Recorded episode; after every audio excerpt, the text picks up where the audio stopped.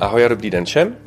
Já vás vítám u dalšího dílu našeho Heureka podcastu. Mé jméno je Tomáš Braverman a když nenatáčím podcasty, tak vedu Heureka Group, kterou určitě všichni znáte. Jsme srovnávač cen ve střední a východní Evropě, Čechách, na Slovensku, Maďarsku, Rumunsku, Bulharsku a Adriatik, Slovinsku, Chorvatsku, Srbsku a Bosně. No, uh, Jste zvyklí, že takhle na začátku tam mám nějaký krátký self-promo, ani dnešek nebude výjimkou. Dneska jsem vám chtěl říct vlastně o shopu roku. Eh, jako Heureka už spoustu let eh, děláme soutěž Shop roku. Eh, víte, že v České republice prostě je taková e-shopová velmoc, je tady vlastně počet e-shopů se tady blíží nějakým 50 tisícům, což je snad největší počet e-shopů per capita. A my si tak v Heuréce už pár let říkáme, že prostě by bylo dobrý uh, zjistit, který z těch 50 tisíc jsou nejlepší, tak, tak děláme eh, tuhle soutěž Shop roku. Vlastně má tři části, hledáme ty nejkvalitnější shopy, což bereme teda na základě takových těch našich dotazníků ověřenou zákazníky, takže opravdu vybíráme ty opravdu jako objektivně nejkvalitnější shopy. Pak máme eh, cenu popularity, kdy vlastně, eh, kdy vlastně můžete hlasovat pro své oblíbené shopy, což můžete už teď, a proto to hlavně říkám, eh, a, a, a tam prostě zkrátka vyhlásíme ty shopy, které získávají nejvíc hlasů. A, a pak máme ještě cenu heuréky, kdy vlastně vybíráme e-shopy, které mají nějakou přidanou hodnotu nebo jsou eh, něčím unikátní. A to vybíráme my teda. No, takže jak jsem říkal, eh, jděte eh, na shoproku.cz a tam, tam zahlasujte pro své nejoblíbenější shopy, pomůžete tím svým oblíbeným shopům a to není vůbec blbý. Tak, eh, to bylo self-promo číslo jedna a neodpustím si samozřejmě ani self-promo číslo dva, kdy bych vám chtěl říct, že že pokud se vám náš podcast líbí, eh, tak mi ho pomožte dostat mezi další lidi. Eh, budu rád za pozitivní feedback, budu rád za to, když dáte sledovat, nebo když dáte nějaké hvězdičky, nebo cokoliv v těch podcastových aplikacích můžete. A samozřejmě budu rád, když o podcastu řeknete svým známým kamarádům, nebo o něm tweetnete, nebo cokoliv jiného. Tak, jsem tady otočený na iPhone. Uh, dneska máme uh, pokus číslo dva u nahrávání podcastu. Pokus číslo jedna u minulého podcastu s Petrem Kováčikem mi nevyšel, protože v průběhu roku, v průběhu, v průběhu roku, v průběhu toho podcastu mi někdo zavolal, tak jsem mi vyplo nahrávání, tak, tak uvidíme, jestli se to tentokrát podaří. Když jo, tak fajn, když ne, tak hold prostě příště. Každopádně, každopádně pojďme už tomu, co je dneska důležitý, a to je dnešní podcast, a to je samozřejmě můj host. Můj host je Michal Michal Ptáček, je to vlastně zakladatel, founder a CEO CheckCrunche. Michale, díky moc, že jsi našel čas, že jsi za náma zavítal a vítám tě u nás v podcastu. Já ti taky děkuji, Tomáši, za pozvání a snad to bude nějaká zajímavá debata dneska. No, určitě. Hele, uh, Michale, uh, já vlastně jsem tě, jsem tě poznal, nebo mm, tak nějak víc jsem tě poznal na nějakým networkovým eventu, na kterým, který byl podle mě někdy na konci léta, ještě před druhou vlnou covidu. Byl nějaký networkový event pro startupistry, foundry a tak dále. Mm. A vlastně, a vlastně ty, jsi tam, ty jsi tam byl jako, jako jedna, prostě jeden z účastníků a, a zazněli, tam, zazněli tam nějaký číslo o Czech Crunch. A mě to vlastně mm. tehdy jako hrozně uhranulo. A vlastně jsem si uvědomil, že, že vy, média jako Czech Crunch a, a Forbes a tak dále, jakoby píšete o těch, o těch success stories, o těch startupech a o těch entrepreneurech a tak dále. Ale přitom jako pod svícnem je největší tma. A že vlastně takový Czech Crunch, když jsem tam slyšel ty čísla, tak vlastně jako je Czech Crunch je vlastně jako super successful business a jako eh, mě tam, já se do dneska se k tomu dostaneme, ale vlastně mě tam uhranula jako návštěvnost, kterou máte, jako čtenost, počet uživatelů a tak dále.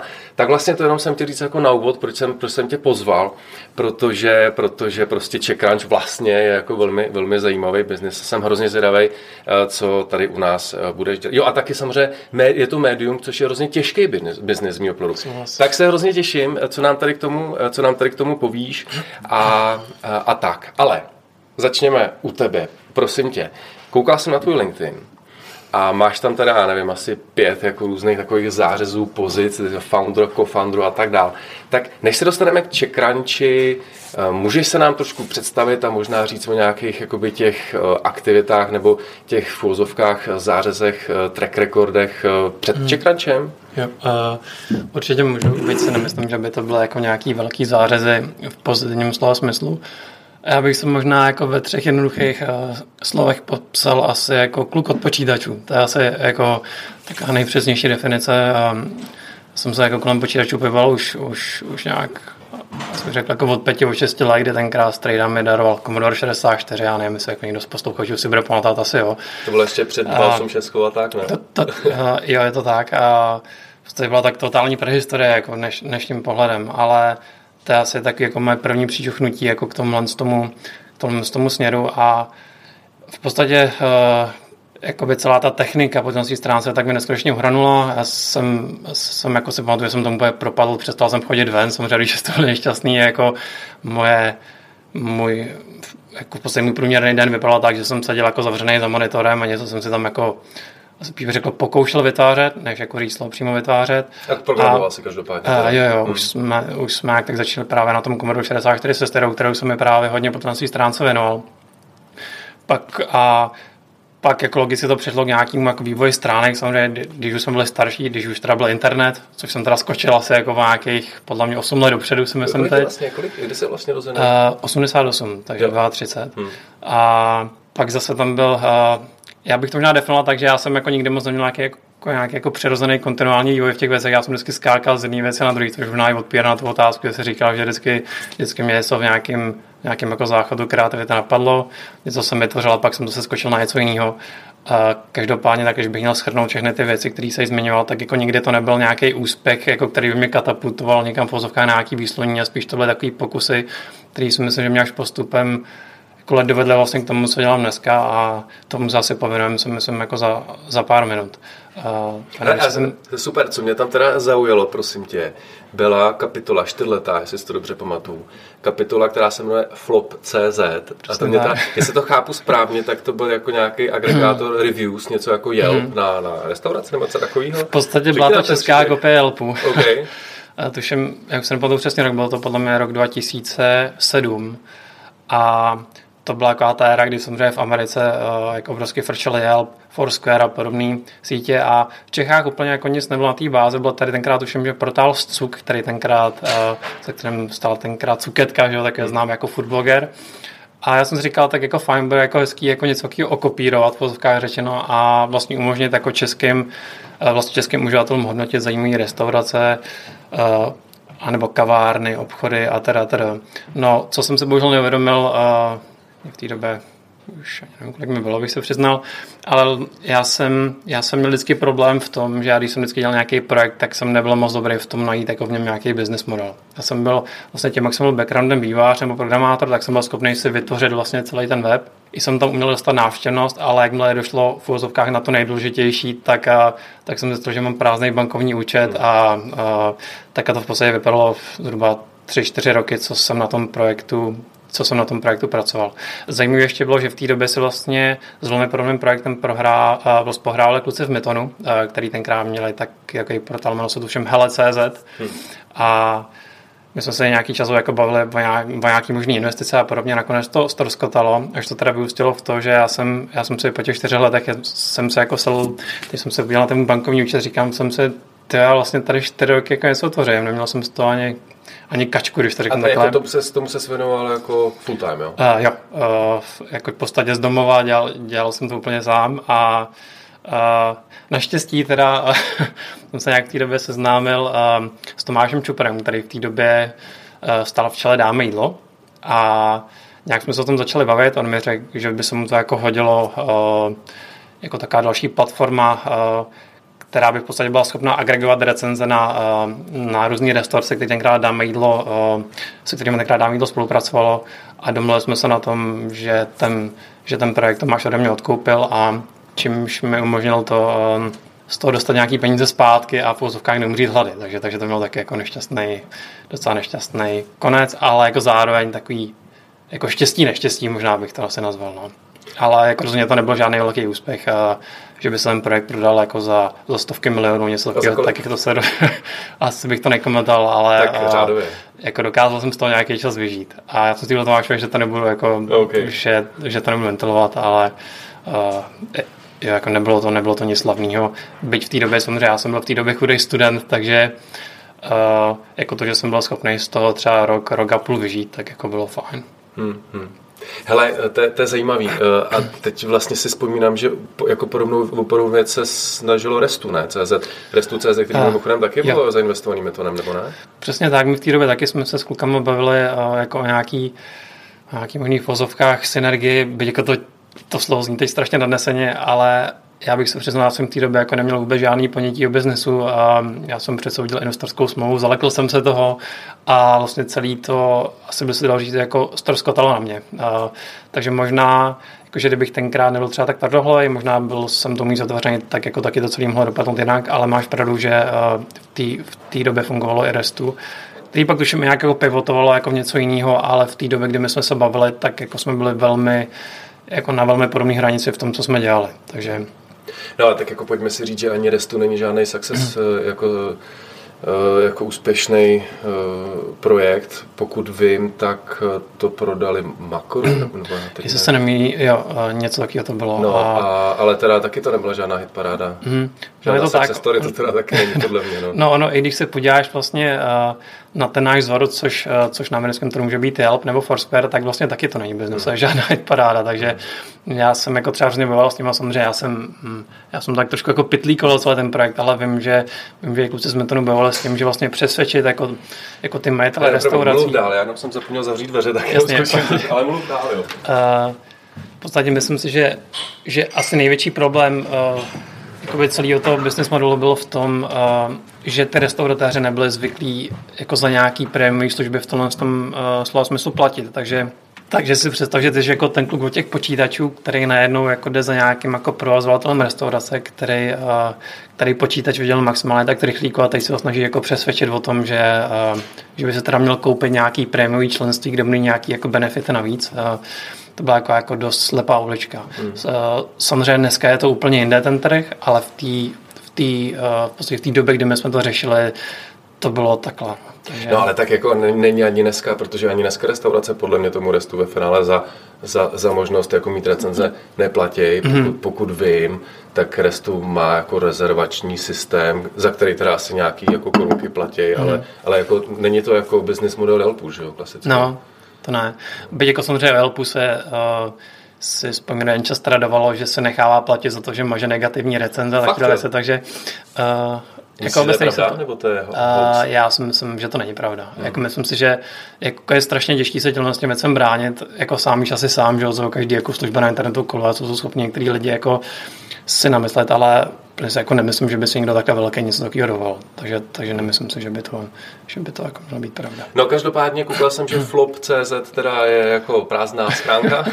Přesně tak, tam je teda vtipný ten název, vlastně on to fakt byl jako flop, jako, že v tom slova smyslu, že to byl vlastně fail, takže, takže ten název jsem zvolil vlastně docela, docela trefně, bych řekl. Ale tak fail, hele, jestli jsi to, jestli jsi to jako něco málo vykešoval, tak jo, to fail, jako málo. mohlo to dopadnout hůř. Jako. Přesně tak, třeba exekucí nějakou. Hele, uh, OK, teda mimochodem musím teda ti říct, že ty si opravdu umíš vybírat biznesy jako podle no. monetizace jako z bláta do louže, ne? Ale no. tomu se ještě dneska dostaneme. Je to tak? uh, good, uh, zajímavý. Tak ještě něco stojí kromě hmm. Čekranče za zmínku z těch let předtím? Nebo na Čekranč? Asi možná, to je asi spíš takový hobby projekt, který teda, ačkoliv jako na nemusí působit nějak jako uchvatně, tak tak vlastně paradoxně v těch nákladech mě stál jako násobně méně času a i násobně méně peněz, ale z toho, jako co jsem z něj dostal, tak je to neporovnatelný. Věděl samozřejmě tím, že je to, že je to jako projekt zaměřený na globální publikum. Já, já vlastně potom jsem přemýšlel, co dál a Uh, ta se taková jenom jako rychlovcovka. Byla, byla to taková ta éra, kdy najednou všechny jako technologické firmy začaly strašně dostat do kanceláří jako, že kdo neměl hezký kanceláře, tak, tak automaticky to bylo podezřelý. A já jsem říkal, že by bylo jako fajn udělat nějakou, nějakou jako galerii nejhezčích kancelářských prostorů z celého světa. Z toho pak některá další, tak já tomu řekl, já tomu říkám tak jako side project, což vždycky nějaký postranní věci, kterým se věnuju, protože bych se úplně jako nevydržel právě jedné věci. A z nich toho jako americký jako rádový portál officelavin.com, možná, možná na to někde, uh, vlastně možná na to, možná na to někde narazil, což je jako vtipný, protože to je normální web postavený jako na klasickém WordPressu, ale podstatě nějakým zázrakem uh, si, si to všimli, si to všiml v médiích, jako TechCrunchem počíne, třeba americkým Forbesem konče, který o, uh, vlastně, který o tom napsali. A od té doby je to taky jako zajímavý, uh, jak bych to poslal, taky zajímavý prostě side project, který vždycky, když už jako jako když už nevím, co dál a nebaví mě to, co jako současně řešíme třeba na CheckCrunch, tak vždycky mě třeba na hodinku dvě vypnu a jako říkám... Taková prokrastinace. No, a říkám trošku z nasázku, že mi vlastně platí hypotéku, takže, takže to je možná jako také jako Fakt? projekt, který nikdy jako nevypadalo, že by mohlo dělat něco zajímavého, ale ono se ukázalo, uh, a nebo co mě se ukázalo jako obrovská síla toho amerického internetu, že jako stačí dělat, jako vybrat se nějakou zajímavou niku, což se, což se jako myslím, že tohle zajímá nika a pak tam dostat nějakou relevantní návštěvnost a ono v v momentě, kdy ti tam přijde 10 tisíc lidí jako za den se zájmem uh, o architekturu, design, což je jako velmi drahá cílová skupina minimálně na americkém internetu, tak, se už, tím děl, uh, tak už se s tím jde dělat zajímavé věci. Takže co mi měřím k tomu, že, uh, že jsem si tím jako trošku potvrdil, že další projekt, který bych chtěl v budoucnu dělat, by měl být zaměřený jako na anglický publikum, protože ty možnosti, které tam jsou, jsou úplně, úplně jiné než v Čechách, ale to asi hodně předbíhám teď. Hmm, hmm. OK, tak to je zajímavé, to jsem ani neviděl, jsem se ani nevšiml na tvým LinkedInu, kouknu mm. na to. Hele, eh, pojďme na CheckCrunch, eh, jak to celé začalo, to by mě hrozně zajímalo. Kdy to vlastně bylo? Kdy se s tím začal zabývat? 2014 podle mě, ale v té době to bylo také jako hokus pokus zase, to vzniklo úplně, úplně náhodou, nebylo to nic promyšleného. Uh, takový jako hlavní asi motivační faktor pro to bylo uh, Ono vlastně, když se zamyslíš jako na, na celým tím rokem 2014, tak to byla taková ta éra, kde najednou jako se začalo mluvit o nějakých technologických startupech a já jsem jako začal vnímat, že najednou jako být ITák nebo, nebo dělat něco v IT jako nebylo divný, protože já, já, se, já se jako pamatuju tím, že uh, vlastně že u těch počítačů jsem se pojeval nějak od malička, tak já jsem se za to vlastně styděl tenkrát, když jsem jako někdo zeptal, co děláš a já jsem řekl třeba v mých 15, já nevím, jako na škole, že že se doma něco programu, tak vždycky jsem dělal jako ten pohled, a tak ten bude divný, jako ten kluk. Vlastně se a vlastně přišlo mi, že pak se to hrozně začalo měnit. Právě nějak jsem to začal vnímat tak těch 2012, 2013, 2014 a jako přišlo mi, že všichni začali dělat jako nějaký technologický firmy startupy. A já jsem měl jako takovou tu... Ty řekneš, že jsi developer a všechny holky se otáčí, no je to tak, no. je to, jako úplně se to točilo, ale já jsem spíš takovou tu cestu, že jsem říkal, že všichni jako dělají startupy, tak já jsem takovou tu cestu, když byla jako nějaká zlatá horečka někde na Klondajku, tak jako, že se říkalo, že ten jako v vozovkách jako nejchytřejší, velmi v řešeno, tak šlo prodávat ty lopaty. Tak já jsem o tom vlastně přemýšlel podobně, že já nebudu dělat ten startup, ale v budu psát. Ale jako samozřejmě, když se podíváš na tu podobu, ve které to je dneska, tak tak jako k tomu vedla hodně dlouhá a řekl bych, je dost jako trnitá cesta a jako lhal bych, kdybych říkal, že to jako bylo namyšlené. Rozhodně nebylo, byla to spíš nějaká jako sice náhod, která to vlastně dopracovala do téhle podoby, ale jako nebylo to, jako rozhodně to nebyl žádný plán, který jsem si takhle stanovil na začátku. Prostě začalo to jako takový klasický blok, až, až vlastně postupem času se z toho stalo to, co se stalo. Takže No ale blok, jako kam si psal ty, nebo? Jo, jo, já jsem si to psal tenkrát sám a jako dneska vlastně... Jako redaktorsky to psal? No, no, dneska vlastně si kluci vlastně u nás redakci, protože už se, mm, jako co, co zíče nějakých nějaký obsahový spolupráce na tom, tak jsem zjistil, že bohužel jako moc dobře psát neumím. Takže uh, je, je, je jako vtipný, že kluci do dneška vlastně se mě jako dobírají, že, že mi třeba vytisknou jako nějaký mu jako 6 let starý článek a někam mi to jako vylepí a říkají, hele, uh, tak podívej se, uh, jako jak úžasný si psala články, je to vlastně až, až jako zpětně si říkám, že by se to možná měl smazat, protože jako až, až to někdo najde jako na tom portálu, tak uh, tak podle mě může smíchy, že něco takového jako jsme byli schopni vydat. Takže... to byste tam měli dát jako jo, nový článek. zatím necháváme jako... Na ne? to bychom mohli, no. Ale ty články byly opravdu tragický a až jako, až jako postupem času se to nějak eh, zprofesionalizovalo. Takže... a byla teda inspirace jako TechCrunch vlastně? Jo, asi bych řekl, že jo, s tím, že ta první podoba toho webu, on to měl být takový mix mezi jak jsi řekl, mezi Tekrančem, ale zároveň mezi Twitterem, takže on ten původní layout byl takový hodně jako mikroblogový, byly to spíš jako hodně krátké články, vlastně byla tam taková timeline a v podstatě idea byla, že ty, že ty přijdeš na ten web a jsi schopný během pěti minut si přečíst třeba osm rychlých zpráviček a jako pak jít dál. Až pak zase časem se to pivotovalo jako do něčeho, do něčeho jiného. No. Ale takhle to začínalo. Jako, um, jako v podstatě v mých možnostech ani nebylo to dělat jinak, takže Ale ten web si teda, nebo tu platformu, to si, to si vyvinul ty? Jo, jo, ale to nebylo po stránce vývoje, to byl, to byl klasický WordPress, jo. nějaká okay. vlastně upravená šablona a, a nic tak hardcore tam jako nebylo. Takže... A mimochodem dneska ta platforma je furt na WordPressu. Ne? Jo, je to na WordPressu, ale s tím, že samozřejmě je dost, jako, je dost vykuchaná, takže je to všechno napsané na míru, protože si myslím, že už jako v této velikosti a v této podobě to úplně jako nejde dělat, takže si koupíš nějakou šablonu, nasadíš to a je to WordPress, ale je to spíš kvůli tomu, že, hm, že si myslím, já jsem zastánce toho, že nemá smysl jako vyvíjet kolo a přece jenom ten WordPress jako jen na, na obsahovou část jako projektu uh, je, jako myslím, perfektně připravený a pokud jsi schopný si ho nějak jako vykuchat, upravit na míru, tak, tak mi přišlo zbytečný si vyvíjet jako něco úplně vlastního. Takže... Hele, jako úplný souhlas, jako na e-shop nemá cenu dneska vyvíjet e-shop, má cenu použít teď měl jsem tady míru děna, tak si vzpomínám, tak, tak zmíním třeba ShopTet, ale jich víc, tak jako na, na obsahový mediální weby prostě WordPress je jako na to dělaný. Hmm. Mimochodem já jsem nedávno jsem naviděl nějaký srovnání těle těch, těle těch jako open source, uh, jak se tomu říká, platform, hmm. a WordPress fakt vyhrál i na poli SEO a takový, takže já si hmm. myslím, že WordPress je dobrý. No. Já jsem souhlasím. Hele, a e, tak pověz ve zkratce vlastně ten příběh. Mě teda samozřejmě zajímají, e, nebo určitě posluchači budou zajímat, jako čísla KPčka, protože to je to, co mm-hmm. mě uhranulo. Jasně. Ale řekni ve zkratce vlastně ten příběh, e, kam jste, jak, jak jste se dostali až tam, kde jste dneska. Uh, no, ono to bude znít asi jako strašný kliše, ale uh, my jsme jako nikdy nepromýšleli marketing nebo tak. Ono to, ono to v podstatě do téhle podoby se to dostalo tak nějak organicky. Myslím si tím, že opravdu uh, si dáme záležet na tom obsahu a na tom, co prezentujeme ven. A postupně se stalo, že se, že se o tom začalo dozírat víc víc lidí a našli si k tomu cestu. Takže a jak taky ten, jak se říká, jako word of mouth efekt, že najednou jako lidi si o tom začnou povídat, hele, si tohle to na Checkcrunchi, ty, ty, píšou tyhle, tyhle ty články.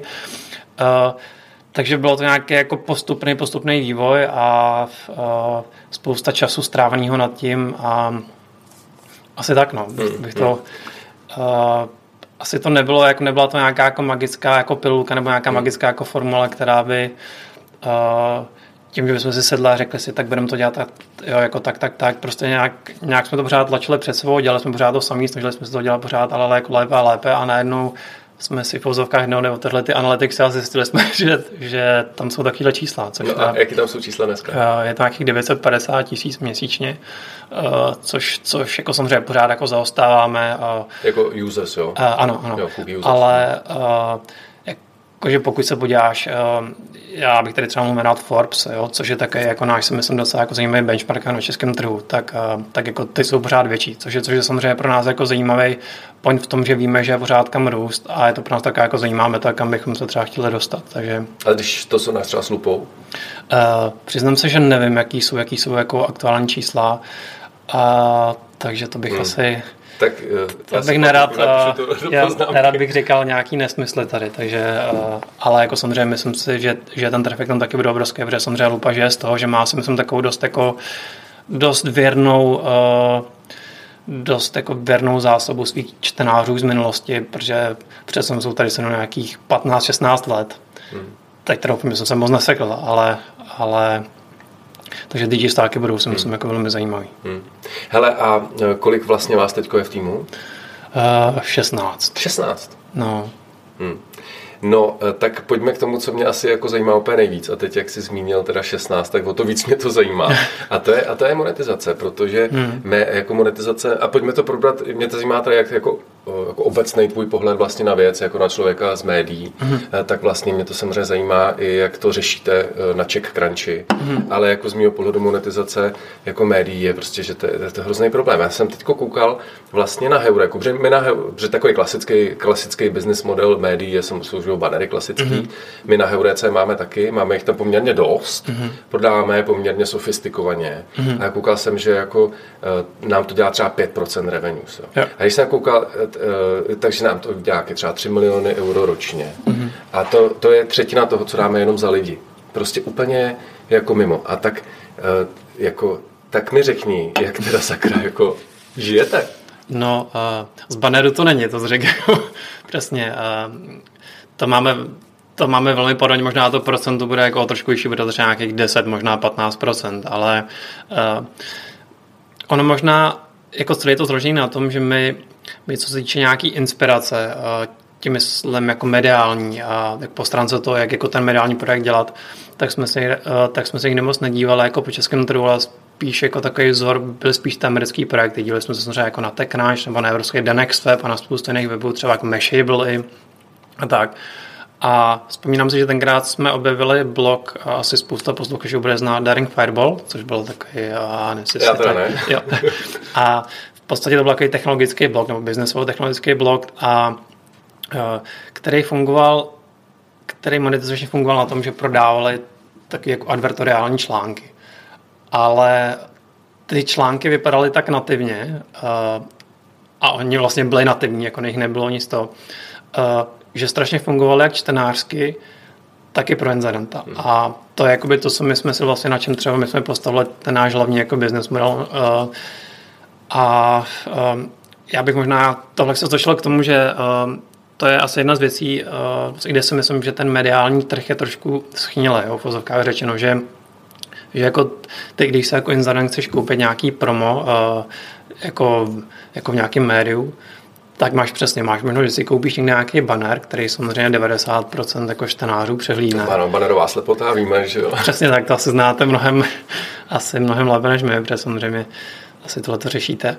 No a nebo si můžeš koupit jako nějaký PR článek, jo, což je přesně uh, což je jako věc, co dělají takový ty tradiční velký média, že si koupíš nějakou komerční přílohu, tak to má jiný fond, prostě je to označení komerční příloha, ale co je jako na tom nejhorší, že vlastně ten text jako posíláš ty jako inzerent eh, vlastně do toho média. A to médium s tím nic nedělá a jenom vlastně otiskne to, co ty jim, eh, vlastně to, co jim pošleš, což, je, co, což aspoň z mého pohledu jako nečí kámen úrazu, protože já si myslím, že když jako naštveš toho čtenáře, jako z mého pohledu tím vlastně toho čtenáře štveš, tak nemůže mít nikdy z toho žádný benefit ani ten inzerent, který si tu kampaň zaplatí. Takže my jsme vlastně tohle nikdy dělat nechtěli.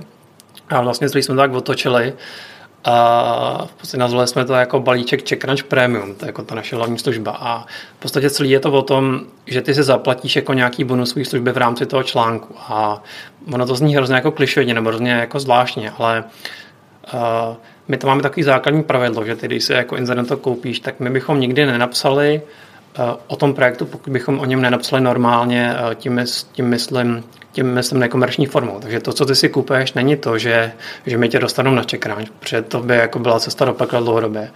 Ale je to o tom, že ten článek napozicujeme tak, uh, jestli ho přečte třeba trojnásobný počet lidí oproti tomu, uh, oproti tomu neplacenému článku. A to je jakoby hlavní náš core business. Takže samozřejmě je to spíš atraktivní pro větší firmy, které na to mají peníze. A jako obvykle to vypadá tak, že za náma přijde firma X, která řekne třeba, uh, my bychom rádi třeba sehnali nového investora, a, a, a nebo třeba chceme nahérovat 30 vývářů do našeho týmu a potřebujeme dát nás vědět a my jim řekneme, jo, jako vy, vy tady máte super službu, my vás napíšeme klidně jen tak, ale jako pokud chcete to dostat k většímu počtu lidí, tak jako tady máme tuhle službu a to v podstatě spočívá v tom, že ten článek je víc na našem webu, je víc na sociálních sítích, protože hodně investujeme v té částky, kterou vybereme od inzerenta do reklamy a to je vlastně to, co my dneska prodáváme. A vlastně hrozně nám to funguje, protože jednak ty dodáš jako kvalitní obsah pro toho čtenáře, což si myslím, že je základ. Já to vždycky popisuju jako takovou pyramidu, že máš jako úplně na vrcholu máš toho čtenáře, ten je prostě jasně nejdůležitější, až pak je ten inzerent a až pak někde dole jsme my. A zase může to znít hrozně jako, jako jako strašný kleše, ale opravdu k tomu takhle přistupujeme, protože v těch médiích si myslím, že pověst máš jenom, uh, jak se říká, jako jenom jednu. A v momentě, kdybychom to dělali jinak a nechali bychom si platit třeba za nějaký content, který bychom normálně nekomerční formou nevydali, tak si myslím, že by to nebylo dlouhodobě udržitelné a to jméno bychom neměli mít asi tak dobrý, jako máme, nebo aspoň doufám tak dobrý, jako máme. To je strašně zajímavý, to jsem vůbec nevěděl, hele, fakt no. nevěděl. A e, tak e, kápni božskou, kolik z těch článků, když vezmeš z deseti mm-hmm. článků, kolik z toho Jasně. je jako fakt organických a kolik z toho mm-hmm. se monetizujete? Uh, teď jsme to počítali, myslím, že to jsou nějaký 3-4% jsou, jsou, uh, jsou jakoby tyhle ty placený, takže třeba jestli denně vydáme, no možná to spíš stáhnu na ty denní čísla, tak tak jestli třeba denně vydáme 8 až 10 článků, tak většinou je to jeden článek. Máme jako pravidlo, že nikdy není víc než jeden za den a v podstatě ten článek je poznačený, eh, kde ty máš jak nahoře, tak i na konci toho článku vysvětlený, co to je. A my to celý pozicujeme tak, aby ten inzerent byl jako hrdý na to, že se to vlastně zaplatilo. Protože opravdu jako je to o tom, že on nám vůbec nic dodá a on do toho nemůže zasahovat. Vlastně celý ten text jako tvoří naše redakce a my to říkáme předem. My říkáme jako, že Jakože jestli si myslíte, že nám dáte peníze a my vás tady vychválíme do nebes, tak takhle to nebude. My spíš připravíme článek, který bude jak pro čtenáře, tak i pro vás a vlastně dáme mu takový jako exposure navíc, jestli ho nepřičte třeba 12 nebo 15 tisíc lidí, ale třeba 35 lidí. A to je vlastně to, co... 35 tisíc lidí. No třeba, jo. jo. a to je jako to, co my uh, vlastně, to, co se snažíme jako nabízet. Pak samozřejmě tam jsou ještě další jako monetizační praktik nebo uh, jaký bych prostě řekl monetizační věci, které děláme, ale tohle je asi takový náš jako největší core business hmm. teď. Hmm. To, to, to je fakt zajímavé. Já samozřejmě jako nativní reklama na médiích, tak eh, jako přijde mi to, že hodně roste, ale zcela upřímně hmm. ve valné většině případů jako, to je označený tak a je to psaný tak, že teda si myslím, že já jako čtenář to automaticky přeskakuju jo, a myslím si, že naprostá většina to automaticky přeskakuje. A vlastně možná to, že jsem si na CheckRunchi jako nevšiml toho, že jako, že jako je komerční, tak, tak je asi důvod, proč, jako, proč vám to vlastně funguje. No. Jo. jo, je to tak. No. A asi jako nebude náhoda, myslím si, že, uh, že se nebude náhoda, že u nás bych teď úplně bych nerad jako tady házel nějaký čísla, abych, abych ne to, ale myslím si, že třeba polovina uh, jakože polovina internetu, který tohle nabídku využije, tak se k nám vrací opakovaně a máme třeba firmy, který jsou nás třeba zaplatí takhle 12 článků a, a v podstatě podstatě dělají to opakovaně, takže se říkám, že to opravdu musí fungovat a jako zároveň, zároveň ty čtenáři na to reagují pozitivně, což si myslím, že je jako strašně důležitý.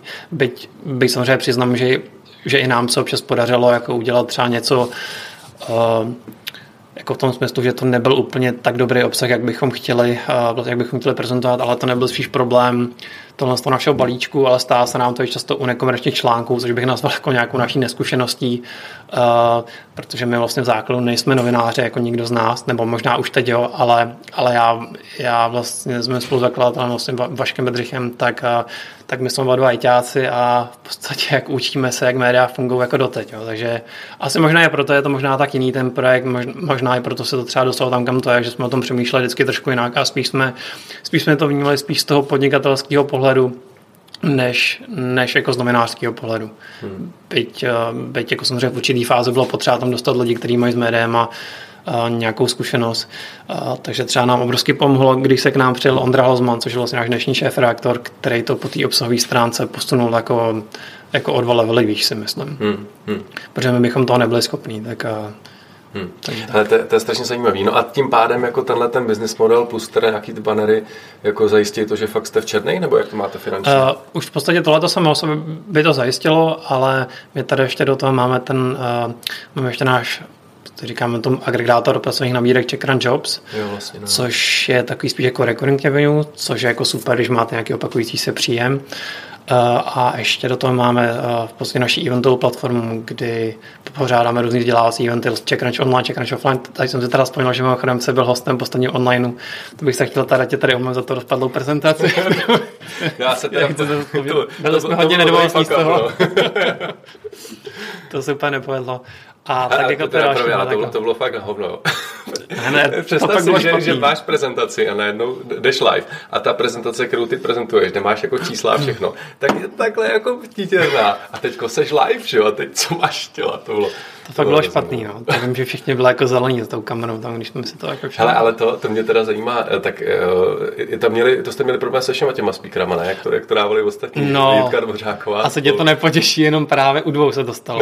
A bylo to teda, byla to Jitka Dvořáková z CZC, ale jinak všichni měli v pořádku. On, on byl asi problém, uh, tam se stal problém, myslím, že při exportu, kdy, kdy vlastně kluci, kteří měli na starost ten streaming, uh, tak se nějak blbě převedli a pak to dopadlo tak, jak to dopadlo. Takže...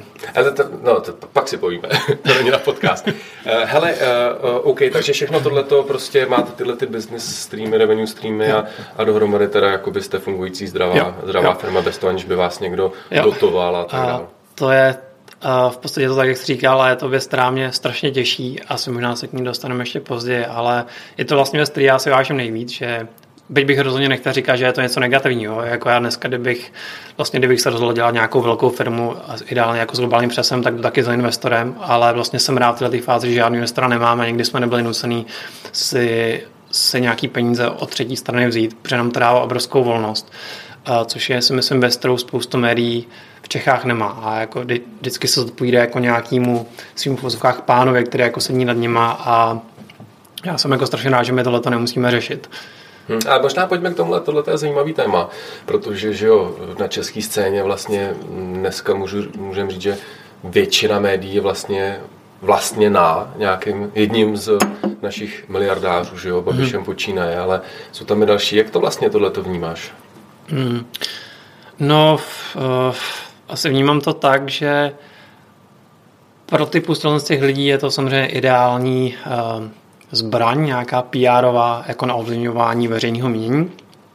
Uh, úplně si nemyslím, že jako pokud se budeme bavit o těch oligarších, jestli to můžeme nazvat takhle, tak si nemyslím, že tam by byla nějaká jako primární motivace z toho mít zajímavý biznes. Myslím si, že je to spíš úplně o něčem jiném. A na druhou stranu, on by z toho mohl být zajímavý biznis, ale za předpokladu, že by ty média uh, to dělali to dělali celý trošku moderněji a právě nedělat to tou formu, jako jsem říkal před chvíli, že prostě prodáváš banery na imprese a to je jediné, co děláš. Já si fakt myslím, že tenhle model v médiích jako není udržitelný. Uh, ale bych odpověděl jako na tu otázku, tak uh, dívám se na to tak, uh, že to tomu trhu trošku škodí. No. Protože ty média samozřejmě nemůžou být nestraný.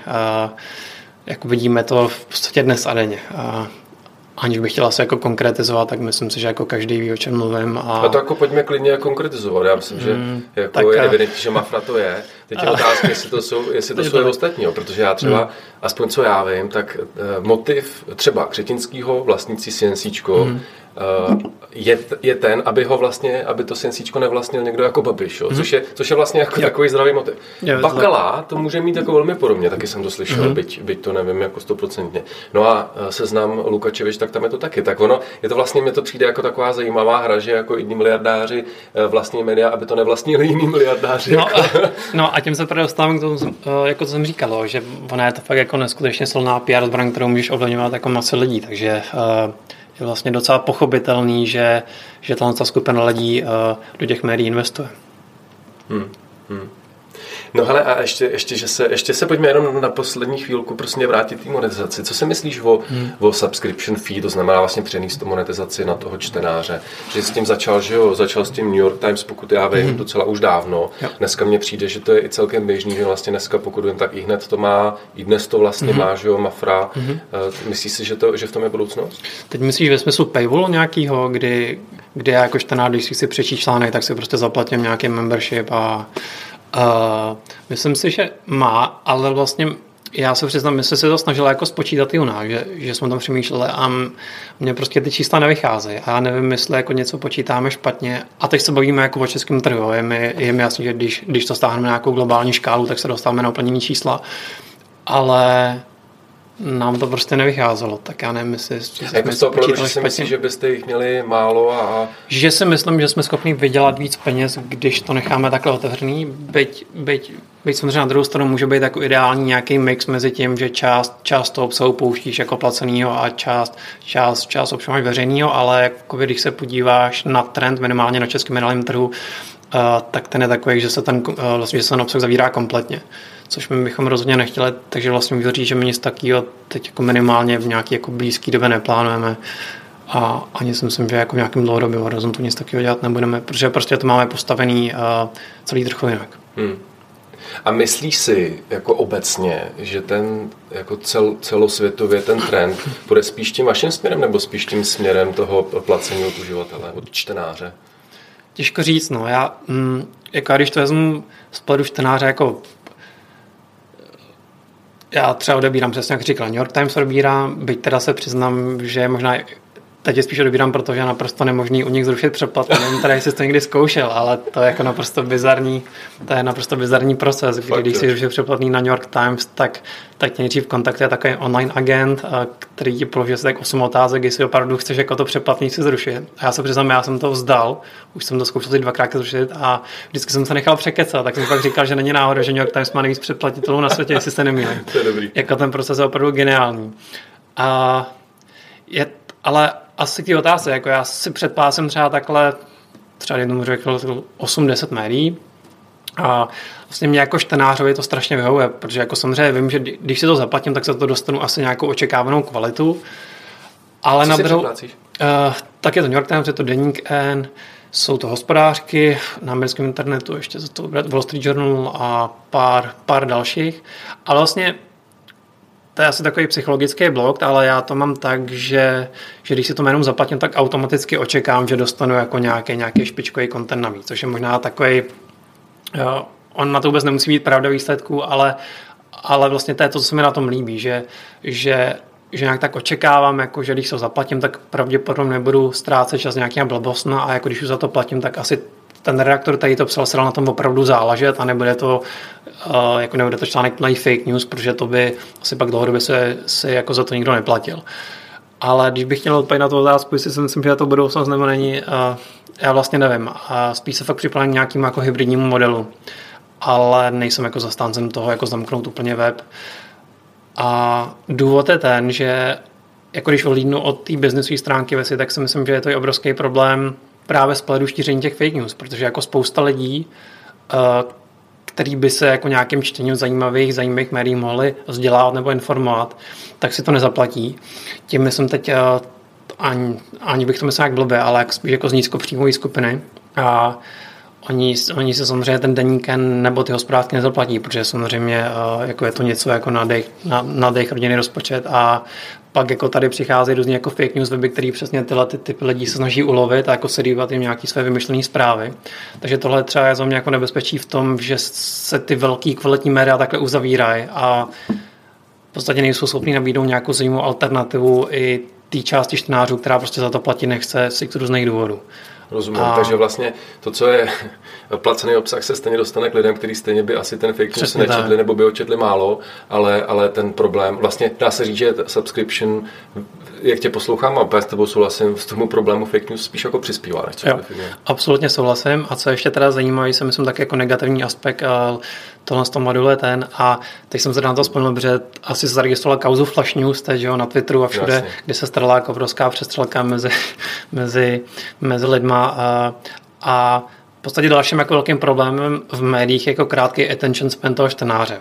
My to vidíme u nás, že že si dáš záležet jako s obrovským článkem, na kterém stráví 6 hodin, je to nějaký jako zajímavý rozhovor, jdeš opravdu do hloubky, opravdu zatím, to, jako opravdu zatím myslím, že jako fakt, fakt dost velký kvantum práce a jako nějaký rešerže, no a pak ten článek vydáš a přijde ti nějaký člověk jako na tvůj Facebook, který soudí jako celý ten článek z titulku a teď ti do komentářů hodí jako nějaký komentář, který přitom, kdyby si ten článek aspoň otevřel jako na pár dnů, tak by zjistil, že napsal úplně nesmysl.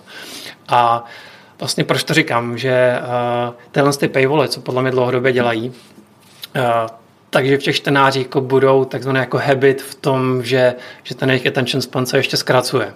Jo, a vlastně jaký je teď napět na to flash news, že, že, že, že spoustu lidí řešilo to, tím myslím ze strany médií, že se báli, že když jejich zdroj bude v tom flash news, takže ty čtenáři si přečtou perek, uh, podívají se na obrázek, přečtou si titulek a tím to skončí.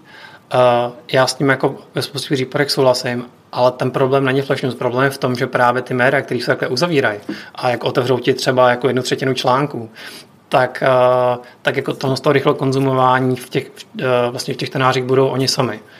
A takže i tohle to si myslím, že je takový jako velký problém. Protože já znám spoustu lidí, který, jakoby, který si opravdu jako tenhle membershipy nepřeplácej a čtou jako média typu, uh, nevím, typu ihned, který, uh, který ti přesně odemkne třeba jednu třetinu článku a jim to vlastně stačí. Hmm.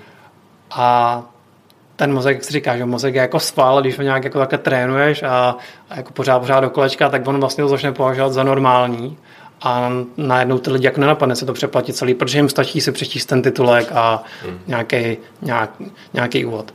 Takže to si myslím, že je takový jako další z negativních aspektů těch paywallů. Ale je možný, že se úplně mílim a třeba když, když se hlídneme jako za pět let, tak, tak, tak třeba zjistíme, že jsem se že jsem se fakt jako naprosto v tomto zmínil. Já myslím, že se nemýlíš a hodně se o tom mluví. Já myslím, že to je realita a zcela upřímně takový to jako rychlo, konzumo, rychlo konzumování nebo skemování, nebo jak se říká anglicky skem, že jo, je, jako, je evidentní. A zcela upřímně, eh, jako já, eh, já to vnímám i na sobě.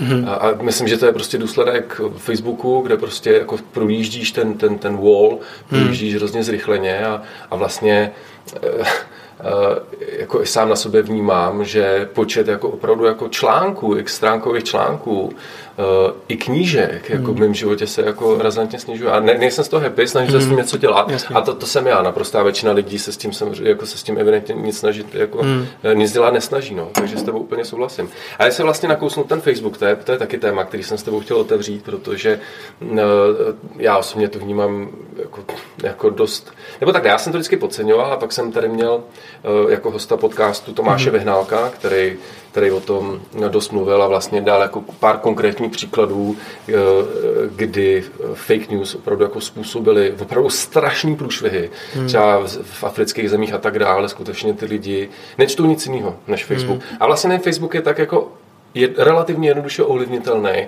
že on, a ten, posle, ten podcast si poslechně, to byl fakt superový, mm. i ty si ho poslechni. Ale on jako mluvil o tom, jak fakt třeba jedna fotka třeba na Ukrajině, jedna fotka, která byla 20 let stará, tak hmm. byla dána jako i ukrajinskému, i ruskému publiku. Navzájem tam byl udělaný ten samý jako příběh, akorát jako, že ten vyník byl ta, ta protistrana. Hmm. A tahle ta jedna stará fotka úplně z jiné války způsobuje vlastně jako neuvěřitelný prostě problémy a vlastně napětí a, a, a hmm. ultimátně jako válku, jo. což je prostě šílený. No. Jak to vnímáš?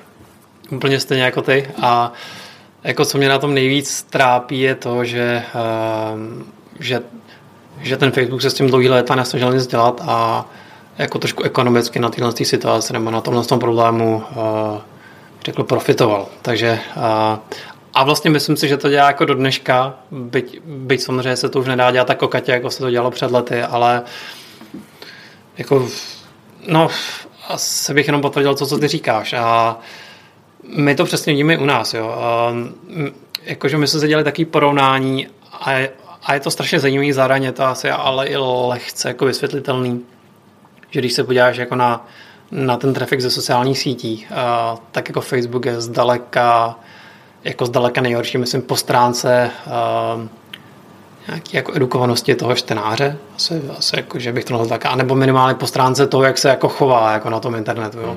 Uh, to je úplně, to je úplně tak jednoduchý porovnání. Já když si prostě otevřu článek, který a nebo tak, když se otevře jako diskuzi, která je třeba u našeho článku na Twitteru, nebo která je na LinkedInu, nebo která je na Facebooku, uh, tak ten Facebook je často úplná žumpa. Uh, a že jako jsme z toho fakt nešťastní, jako jeden čas teda se třeba, jsme si to fakt jako hodně brali a, a jako, ať už to bude třeba jako nějaká jako kritika na nás, což je samozřejmě vždycky v pořádku, kritika tě jako posouvá dál, ale jak říkám, na druhou stranu jako Uh, je jako kritika, kritika blbý je, když jako lidi opravdu jako si ten článek nepřečtou a pak ti píšou nějaký nesmysly, který by se při tom, článku dozvěděli. Ale uh, jakože když se podívám třeba na LinkedIn ne, nebo na Twitter, tak tam jsou často jako nesmírně odborné diskuze po těma článka, lidi jakože v podstatě lidi fakt fundovaně diskutují o tom, o tom konkrétním tématu. To na Facebooku uh, to je tak jeden z deseti si myslím. Jako, no. Takže uh, jako bohužel, jako bohužel tak je a jako druhý bohužel je v tom, že um, že z těch sociálních kanálů nám Facebook dělá pořád víc toho trafiku, takže... Hmm, myslíš jako celkové, nebo, celkové nebo že pokud no. vezmeme bude to třeba nějakých, nějakých 25-30%, hmm. což, je, což je dost. My samozřejmě máme nejvíc, jako, jako největší zdroj máme uh, klasický organický trafik, kde lidi přijdou jako k nám napřímo na web, ale ten... Už direct. Ten, no, no, no. Hmm. Ale ten Facebook je také jako dost nezanedbatelná část toho celého. Byť teda musím říct, že co v poslední době jako pozorujeme, což mě dost překvapuje, je taková jako rostoucí síla LinkedInu, který, který si myslím, že byla jako spoustu takových otloukánek. Mně se vlastně já se přiznám, že se mi strašně líbí, co s tím Microsoft dělá, jak vím, že z Microsoftu jako si všichni naší bublině rádi utahujou, ale já mám tu firmu strašně rád, se přiznám, přijde mi, že od té doby, co je tam Satya Nadella, tak jako to tlačí správným směrem a jako celkový redesign třeba toho LinkedInu.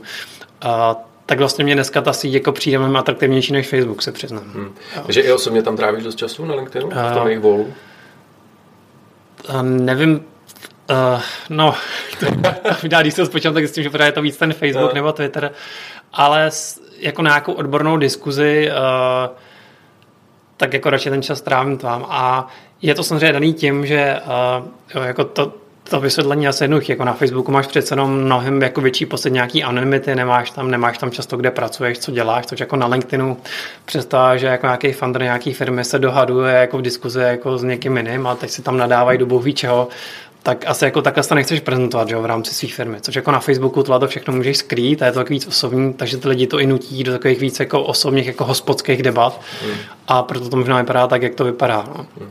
Hele, ještě k těm zdrojům trafiku, eh, jenom tak pro zajímavost, myslím, že třetinu z Facebooku má i právě weby, mají i právě weby CNC. Mm-hmm. A třetinu měli z Google a třetinu napřímo. Mm-hmm. Jo, to je asi dost, to, to je dost pravděpodobný a teda je to hodně zajímavý, já jsem se přesně na to téma bavila se rok zpátky s Libuší Šmustarou z CNC, právě, která vím, že eh, která jako hodně se, eh, vlastně, která se hodně profila jako proti, eh, abych to nazval skoro jako monopolu těch, těch sociálních sítí a já vlastně, já vlastně se na to dívám jako velmi podobně. A já si myslím, že jeden čas jsme, se, uh, jsme, i, jsme si podali s myšlenkou, že bychom se stali součástí uh, taky toho Facebook News feedu, jestli víš. Uh, ty v podstatě Facebook jako vydává tvoje články u sebe, ale když jsme se jako nad tím tak přemýšleli, tak jsme si říkali, to jako dlouhodobě to je, to je jako cesta do pekla, ty nechceš dávat svůj obsah takhle třetí straně, která ho, která ho jako si prostě bude, um, nějak jakože bude monetizovat. Takže no, to je asi všechno. Hele, uh, strašně zajímavý. Já uh já jsem vlastně se chtěl zeptat, ten Facebook. Eh, mně se jako zdá, že ten, že ten Zuckerberg si toho je vědomý a že vlastně proti tomu bojuje. Ale, ale jako vlastně mi přijde, že on, že on vlastně neví jak, že to už je tak strašně daleko, hmm. že on jakoby ví, že to je problém. On to ví. A myslím, že i osobně, jako z hlediska jeho morálu, tak ho to hmm. štve. Ale že už neví, co s tím. Co, co myslíš? Já to vnímám podobně. Já se Uh, já si fakt nemyslím, že by byl špatný člověk, jako občas takový ty diskuze jako Illuminát, jako Zuckerberg, který chce ovládnout svět. Já si fakt nemyslím, že by byl jako takový. Ale ono, když se něco rozjede jako do takovéhle velikosti, tak jako tak, tak já si myslím, že je to vlak, který nejde zastavit a jako myslím si, že ačkoliv asi to má právně pořešný, tak aby o tom pořád mohl rozhodovat, tak jako jedna věc je, jak je to, jak je to právně, věc je, jak je to jako v realitě. Já nemyslím si, že on jako schopen ze své pozice to nějak jako radikálně ovlivnit. Takže... nejsem shareholder, že jo? No, jako, hm. přesně tak. A a i si myslím, že i kdyby fakt jako jako se fakt rozložit, tak teď s tím jako něco udělám, tak já si myslím, že u takového kolosu to, to úplně jako není tak jednoduchý. No. Hmm. A jako občas mi teda přijde, uh, jako, že na to jsou vtipný memečka všude na internetu, takový to, jako, mm, takový toho grilování jako ve sněmovně, kdy to, tak mně to vlastně přijde, jako mě to přijde trapný, no, že, že, že si někdo utahuje jako člověka, tady jako evidentně jako se necítí moc komfortně před kamerama, prostě je to introvert ajťák a ty z lidi dělají srandu, že, uh, že tam jako plácá pátý přes devátý. No dobře, ale co si jako, myslí si, že ta regulatorika, ať už teda v Americe nebo v Evropské unii, že jako uh, fandíší, a teď myslím regulatorice, která jako ovlivňuje to, aby ten Facebook třeba přijal hmm. zodpovědnost hmm. za to, co na, tom, co na tom Facebooku jako je za obsah. Uh, no, Oni jsou asi taky dva pohledy. Určitě, určitě jako schvalují to, aby se víc kontroloval ten obsah, aby se opravdu něco dělo s tím fake news, protože jako všichni víme, že to je obrovský problém. Na druhou stranu uh, jsou i názory v tom, v tom smyslu, že Facebook je jako monopol a že by se měl třeba rozdělit jako na víc částí, aby jako neovládal celý ten trh, tak tady v tom já s tím spíš pravidla jako svobodného trhu a prostě myslím, že pokud on se do té pozice jako dostal uh, a je a v podstatě je tím nejsilnějším hráčem, tak by mi přišlo až jako trochu komunistický jako do toho nějak, uh, nějak jako uměle zasahovat. Takže po té stránce uh, s tím nesouhlasím, ale se mě ptáš na to, na nějakou regulaci z pohledu těch zpráv, které se tam objevují, tak, uh, tak to jsem určitě pro. Hmm. Uh, mimochodem, teď jsem si vzpomněl, co mě teda úplně, úplně nejvíc vytáčí, je vlastně, že uh, je spíš jako Google v tuhle chvíli, který z mého pohledu není schopný nic dělat s tím, že tam, že jako, eh, tam, tam, jsou, tam jsou fakt jako šílený weby typu hmm. parlamentní listy. A já, já vím, že prostě eh, třeba český Google se s tím snaží bojovat. Ale prostě ten, je to tak velký moloch, že prostě ani český Google s tím ne, nic neudělá. Ale jdi na Google a prostě ty parlamentní listy tam jsou každý třetí výsledek. Mm. To je prostě, a teď myslím jako vyloženě v takových těch, těch článkách. Mm. Teď nemyslím jako, když googlíš jako nějaký jo. obsah, ale vyloženě ten, ten jejich produkt jako výběr mm. článků, že jo? jo. To mně přijde šílený prostě, že Google no. není schopný na nějaký národní bázi prostě nějakým způsobem vyfiltrovat a blacklistovat evidentní a jako sakra, parlamentní listy je prostě fake news web, to, jako, snad, jako, ne, jako to je ukázkový fake news web, že jo? A není schopný s tím nic dělat. No, uh, naprosto souhlasím, teď, když tam změníš ten web, to je, to je jako totální absurdita, jo, tohleto. Uh, uh, bych nechtěl být asi zprostej v tomhle tom případě, ale uh, co mě to na z toho konkrétně jako překvapuje, že vlastně sice je to jako dost okatě fake news web, ale co mě třeba překvapuje a teda nevím, jak to máš ty ve svý bublině, že jako docela i velký procento mých jako inteligentních známých nebo jako lidí z mého okruhu, tak jako tak jako často ty články z těch parlamentních listů sdílí. A protože on je taky jako hozený jako hodně doprava ten web, takový, jakože trošku se tak jako pokroutí. Já se, já se jako vždycky bavím uh, takový jako jméno, který ty vidím v médiích, uh, aniž bych chtěl, aniž bych chtěl jako někoho se dotknout, ale je to takový, uh, tak já se budu konkrétní, protože jsem vždycky Dana Vávru, prostě známého českého výváře a nevím, jestli, jestli to jméno něco říká, který jako obrovský respekt tomu, co jako dokázal pracovat, myslím si, že je fakt geniální. Ale jako přesně je to taková ta sorta názorů, takový to jako hodně doprava a jako vezmu A a udělám z toho jako ne Z, ale udělám z toho jako A plus B, takový trošku, že trošku tu pravdu pokroutím, ale zase si ji nepokroutím tolik, aby to nebylo úplně moc nápadný tak jako to mi přesně přijde, že ačkoliv jako jsi říkal, že je to jasný fake news web, tak já si vlastně myslím, že oni to dělají vlastně paradoxně tak dobře, že jsou schopni jako ovlivnit, i bych řekl, jako dost inteligentní lidi, kteří ale politicky smýšlejí trošku jinak a jim to vlastně sympatický. A já se až jako fakt sám divím, kolik lidem třeba to ten web imponuje z mého okolí. A jako rozhodně to nejsou žádní hlupáci, který by, který by neuměli napočítat do deseti. Hmm. Ale souhlas, taky se je... nedostalo. No. Hmm. Jakože, jakože někdo sdílel eh, článek z parlamentních listů, do koho bych to v životě neřekl. No. Ale myslím si, že zkrátka tak možná to prostě nevědí a, a tady by podle mě měli jako zkrátka autority nějakým způsobem zafungovat, hmm. aby zkrátka parlamentní listy nebyly jako najitelný, aby ten obsah, aby to bylo klasifikovaný jako fake news web a ten zkrátka na tom Google a na Facebooku být nemohl. Což, což evidentně se prostě neděje a to mě mrzí. Mm-hmm. Ale hele, pojďme dál. Máme posledních, protože mě vždycky kolegové říkají, že to musí mít pod hodinu, jinak to psychologicky je problém. Máme, máme posledních pár minut. Byť ta, eh, byť ta debata je samozřejmě hrozně zajímavá. Ale chtěl jsem se ještě dostat k podcastům, protože mm-hmm. vy točíte uh, Czech Crunch podcast, který já mám hrozně rád. Občas teda mě naštvete nedávno tím, že jsem měl dohodlej, uh, dohodlýho hostra Petra Kováčika. A říkám, mm. Peťo, tak kdy přijdeš? on, no ale měl bys vědět, že ty jsem byl jako v Czech Crunchi. A říkám, ne. ale, ale poslouchám ho moc rád. Ale chtěl jsem se zeptat vlastně, jak vlastně zapadá do toho vašeho, a teď nemyslím biznesu, protože to asi jako není biznesová záležitost, mm. ale jak vlastně zapadá do toho vašeho, a nevím, jak to říct, ty vaší vize. Mm. Tak já bych možná pro kontext uvedl, že vlastně u nás má podcast na starosti Ondra, který už jsem, už jsem vlastně tady během dneška zmiňoval, vlastně náš šéf-redaktor. Takže možná asi jako pokud bychom chtěli nějak do detailu potom, jak jsem podcast připravil, tak by asi bylo lepší zeptat jeho, ale já samozřejmě můžu se nějak pokusit jako, jak tak jako přiblížit, proč to děláme a jak to děláme. Uh, no, já si myslím, že jsme taková jako podcastová republika teď. Přijde ti? No, no, no, přijde mi, no. A, ale je to jako ono je to ve všem. Mě vždycky přijde, že vždycky v Čechách uh, se, se něco uchytí, že jako jsou to třeba e-shopy, že je sám, že jestli se nemýlím, jak možná mě oprav, ale že máme snad jako největší počet e-shopů. Uh, no se blbě měří, ale jo, jo per capita, no, no, no. by to tak mělo být. No. A mně teď přijde, že vlastně každý jako druhý, třetí člověk jako dělá podcast. Neukazuj na mě. Ne, ne. takže vlastně my jsme taky o tom přemýšleli, takže ano, že jsme si řekli, hele, tak jako tak ty textové články už děláme, tak, tak jako to můžeme dělat dál, no. tak já začneme dělat podcasty, vlastně nebyla v tom zase žádná jako, nějaká jako převratná filozofie. A prostě jsme to jako začali nějak na začátku punkově natáčet, pak se to asi trošku, si myslím, po té technické stránce zprofesionalizovalo. No a co se nám ukázalo, že oni opravdu to lidi chtějí, jakože opravdu to rádi poslouchají, protože máme, jestli se nevím, teď bych jako nedat jako fabulost uh, s číslama, ale myslím, že máme třeba nějakých 12 tisíc jako na podcast poslechovat, což, což, což si myslím jako velmi hezký číslo na to, že to funguje třeba půl roku. A jako evidentně to asi ukazuje, že to, to lidi zajímá a je to teda jako bez, bez, bez nějakého na třetí straně. Jasně, my, my, my, my tam máme ten čekrání, samozřejmě, na, na, kterém si ten, eh, vlastně, kterým si ten podcast můžeme krásně zpromovat, ale i tak mi to přijde jako uh, že ta věc je nesmírně atraktivní jako pro lidi, protože jako tráví čas v autě, tak, tak jedeš na chvilku, pustíš si prostě podcast a mm, takže tak.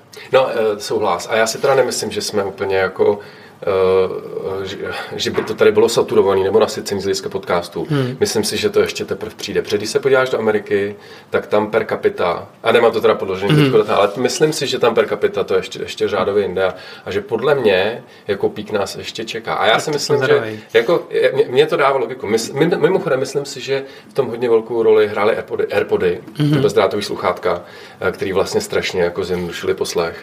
A já třeba na sobě, eh, já jsem teda velký podcastový fanoušek, hmm. budíš teda důkazem, jak jsem se do toho sám pustil, protože samozřejmě, co máš rád, tak to chceš tak dělat, že jo? No. A já to miluji podcasty, eh, strávím s nima fakt hrozně moc času, hmm. ale u mě to teda právě spustili ty Airpody. Hmm. To je teda zajímavý. Já se přitom, já jako by samozřejmě podcasty mám rád, ale když bych se měl vybrat, když bychom dali jako na výběr, jako že bych ztroskotal někde jako na ostrově, řekl bychom vyber si podcast nebo knížku, tak já vždycky bych jako šák po knížce, já spíš jako, já jsem spíš bych řekl jako vizuální typ člověka, který spíš rád čte, takže já se jako poslechnu rád podcast, když někam jedu na chalupu nebo tak, ale jako, že bych si někam vsedl někam do kouta a jako dal si sluchátka a poslouchal, tak to úplně ne, ale vím, že jsem asi, že jsem asi minorita v tomhle tom, takže protože jako z mého okolí tak jako všichni poslouchají podcastem, vždycky v kanclu, když se bavíme, jako, ale jako co, jako, což to je za knížku, tak všichni říkají, no tak než to nic, ale jako poslouchám tady 10 podcastů, tak já jsem vždycky tak jako říkám, aha, tak já tak, tak jsem asi doma. No. Hele, ale to je, jak říkáš, to je jako individuální, někdo prostě rád konzumuje obsah očima, mm. někdo uh, ušima. Já patřím mezi spíš ty ušní mm.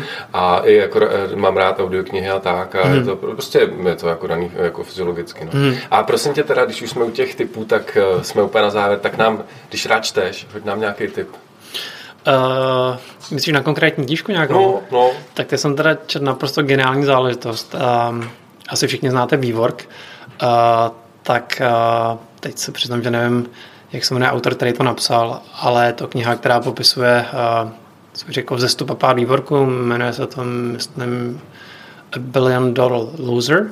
Okay. A popisuje to celý ten zestup a pád Adama Neumana, což je zakladatel vývorku.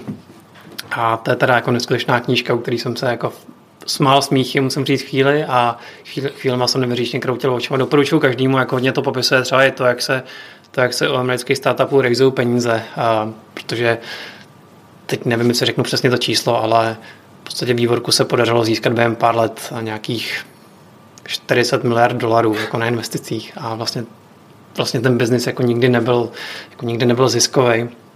A když jdeš v podstatě do důsledku, tak se přišlo na to, že dělají to samý jako třeba konkurenční IVG, což je firma, která provozuje třeba prostory Regus, tuším, že mají i Arizona vedle vás. Taylor na, na Coworking mm. Spaces, jestli se nemýlím. Yep.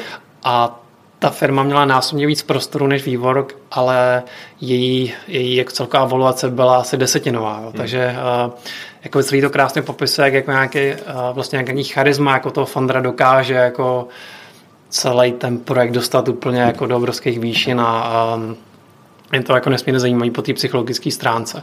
Takže to mě bavilo a Potom asi druhá oblíbená knížka, uh, také Radikální otevřenost, uh, což je uh, od Kim Scott, nebo od Kim Scottové, je to bývalá manažerka Apple, Google a ještě pár dalších firm, která jako trošku popisuje to, jak jako ona tyhle ty firmy řídila, nebo jako ty svoje, ty své, ty své nějaké jako odvětví řídila. A já se přiznám, já moc nejsem jako fanouškem takových těch motivačních biznesových knížek. Mně vždycky přijde, že to je jako o tom, že, se, že ten autor si sedná a řekne si, hm, tak o čem dneska napíšu knížku, abych vydělal další peníze a jako vezme nějakou úplně jakože, jakože samozřejmou radu, která by se vyšla na jednu A4, ale to by samozřejmě ten autor na tom nic neviděl, tak jako napíše knížku, kde vlastně pořád se opakuje to samý do kolečka. Ale tohle to teda byla jedna jako z výjimek, eh, kdy opravdu jsem si z toho vzal jako spoustu věcí, které se snažím aplikovat i u nás když bych to měl jako zjednoduše shrnout, tak je to o tom jako mít, mít extrémně plochou strukturu té firmě a,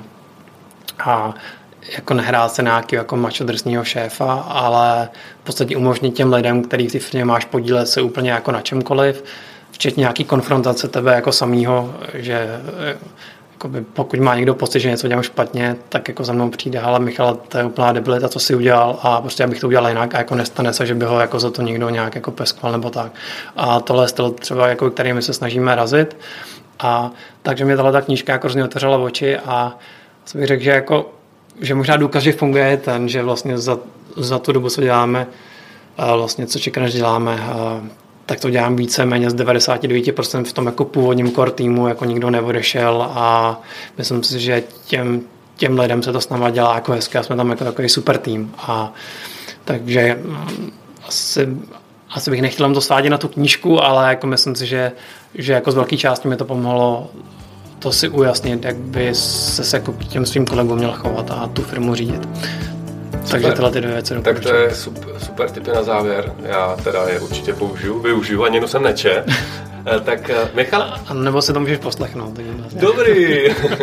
Michale, díky moc, bylo to hrozně fajn povídání. Díky Já moc. Díky moc děkuju. Měj se fajn, ahoj. Jo, tak jo, díky, taky ahoj.